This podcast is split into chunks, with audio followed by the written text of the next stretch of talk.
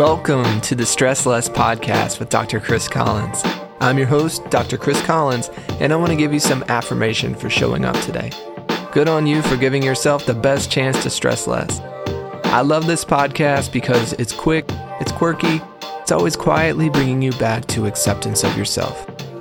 Remember, no matter your actions, your thoughts, your fears, your wins, at the end of the day, just being you is enough.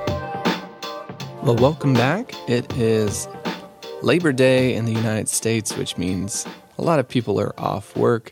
I do know a lot of people that work through Labor Day anyway, um, but it is a day that is kind of meant to relax. So it's a suitable day, I guess, for this episode to come out. I want to um, congratulate you for for coming back and and hearing out another episode because today I've got some really good exciting stuff the seven most helpful tips that you can do at home for stress management. So, as I go through these, I also want to tell you about um, some of where these different strategies come from.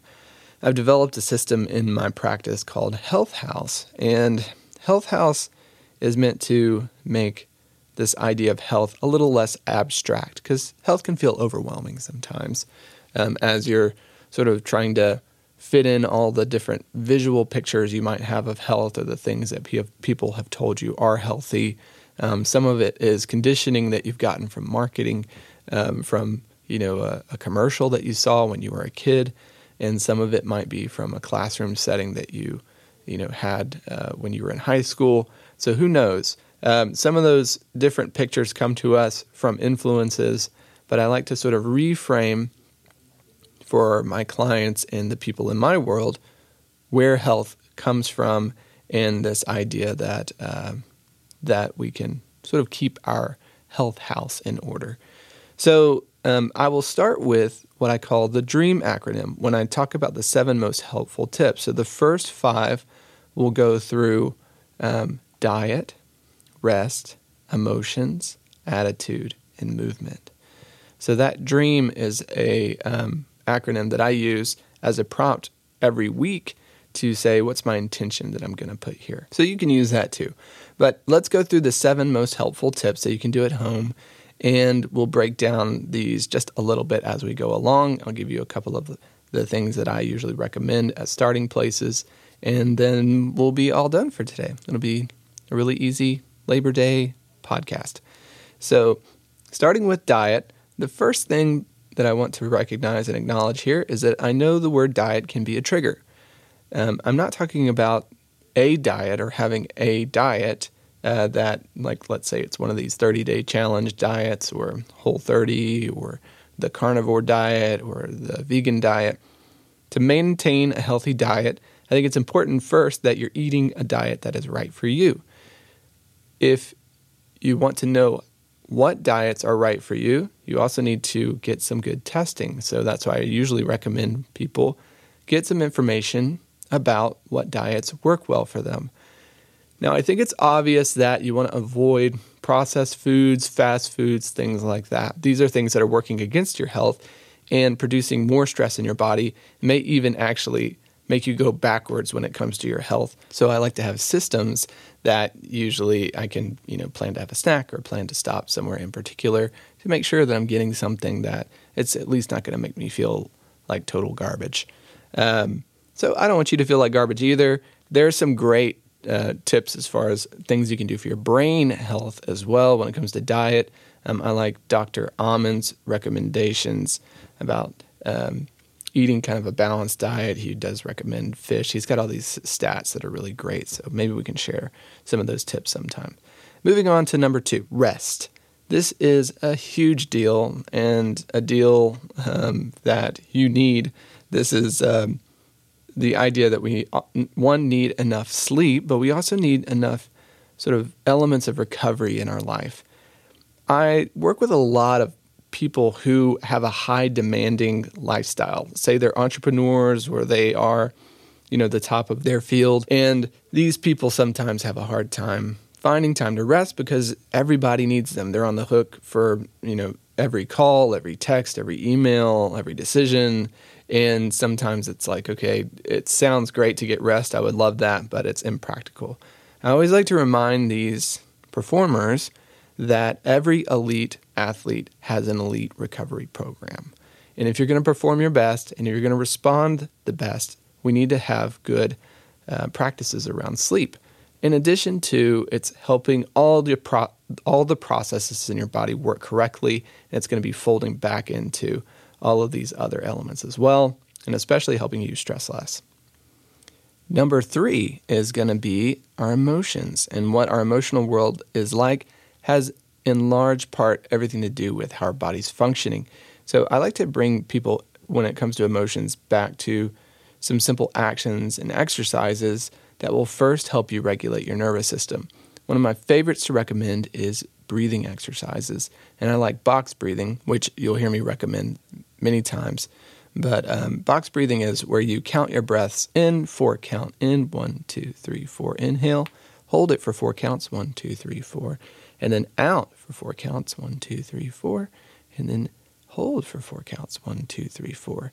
And that will allow you to regulate also your heart rate, your emotions, and at least get you to a place where you can feel a little more stable. Now, there are also some of the best things that you can do for this are like um, journaling exercises, um, communicating with someone who is a safe place. Maybe that's a friend, maybe that's a therapist. Um, you get the idea. Number four, attitude. I like using attitude as something I'm thinking about putting on. So I visualize a roof for my house, let's say. Um, it's protecting sort of the outside influences from getting in. An attitude doesn't always feel authentic. It might be something that is kind of protecting your headspace. So, you know, it's even like a blue jean jacket you sort of put on, you feel really cool. I don't want you to light up a cigarette and stand against the wall like James Dean, but I mean, you could still look like James Dean. I just don't think cigarettes are very healthy for you. Attitude is that coat that you put on that sort of protects your inside world, maybe when you're not feeling um, as authentically cool as you want to. You can put on that nice coat and feel cool, right? Um, so this comes through meditation, I think. Um, uh, having like a mantra, having a quote that you're sort of focused on. Um, your I like uh, using the Headspace app too for meditation. Um, journaling again, I like using that for attitude and um, quiet time, just making sure that I'm really checking in with who I want to show up as that day. Moving on to number five, movement. So, in order to stress less, it's important to engage in physical activities. This allows your body to process stressors and release endorphins, and it helps you actually improve your energy and your sleep. It's a very interesting thing. You know, I have this conversation with people about movement. And it's not like, I think a lot of times we visualize ourselves working out, you know, five days a week because that's the, you know, American College of Sports Medicine has recommended that you get 30 minutes of exercise, you know, five days a week or daily. And, um, and this kind of sticks in people's heads and it feels so overwhelming that they don't do anything. They might do a walk like one day a week. And so it's, um, I like to bring people back to these kind of daily minimums of like, hey, let's just get good, meaningful movement in. That can look like a yoga practice or stretching practice. It doesn't have to be 30 or 45 minutes of yoga. It could be five or 10 minutes of yoga. It could be a walk after dinner. It could be a walk in the morning in the sunlight. So um, these are all different things that can create good movement and allow us to improve the way our bodies are functioning and help them stress less. Number six, social. So this is one of those things I wanted to to really I think about this every day because so many of us are kind of wrapped up in our social media connection with the world. It's how we keep up with our friends, it's how we keep up with our family oftentimes. We have um, group messages where we send memes back and forth to each other and videos that we think are funny, but never really have conversations and ask people, how are they doing? Are you feeling like there are things in your world that are sort of saving your sanity right now? Are you um, feeling stressed out about something? Are you learning something new? And these social elements are all about staying connected with people that you find interesting, that you love. Maybe this is um, you know, a friend group. This is a family member. This is a loved one. Number seven, a plan. So our self care plan, I think, is really important. And it, it comes back to that. What are we working on these sort of minimums over time? We've just gone through seven seven different aspects a diet, rest, emotion, attitude, movement, social strategy. But what's your plan? The the last one is plan. So I think it's adding small intentional actions into your week to make sure that you're showing up, creating a little bit of a plan. And if you don't do it perfectly, remember you're human. Um, you're trying to be healthy. Give yourself a break, and um, and then you know just kind of focus on that moving forward one step at a time.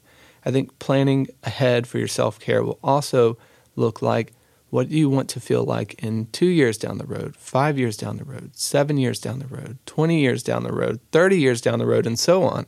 And who do you want to show up for, whether that's for yourself, for those experiences that you'd like to have, or the experiences you like to have with others. So consider all those things when you're planning.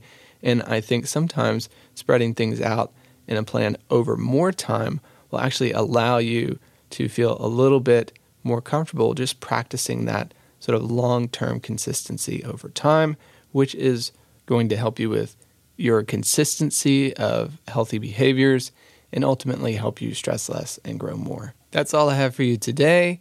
I hope that if you're listening to this on Labor Day, this allows you to take a deep breath in and relax. I hope that if you were not listening to this on Labor Day and you're listening to it after the fact, that you take a Labor Day off anyways today. I'm sure your boss will understand. no, uh, but I do hope that you relax, take a deep breath of fresh air. Remember to look around you, be present, and I hope that you have the most wonderful day. You've been listening to the Stress Less podcast with me, Dr. Chris Collins. Everything we discussed in our episode today can be found in our show notes. Remember, you can subscribe to get all the episodes at thestresslesspodcast.com right now, and you can also download all the resources, tips, and guides we would have mentioned in this episode, plus bonus episodes which are just for subscribers. Go to thestresslesspodcast.com right now to make sure you have all that you need to start living life with a little less stress and a little more growth. Remember, friends, be healthy, be happy, be human.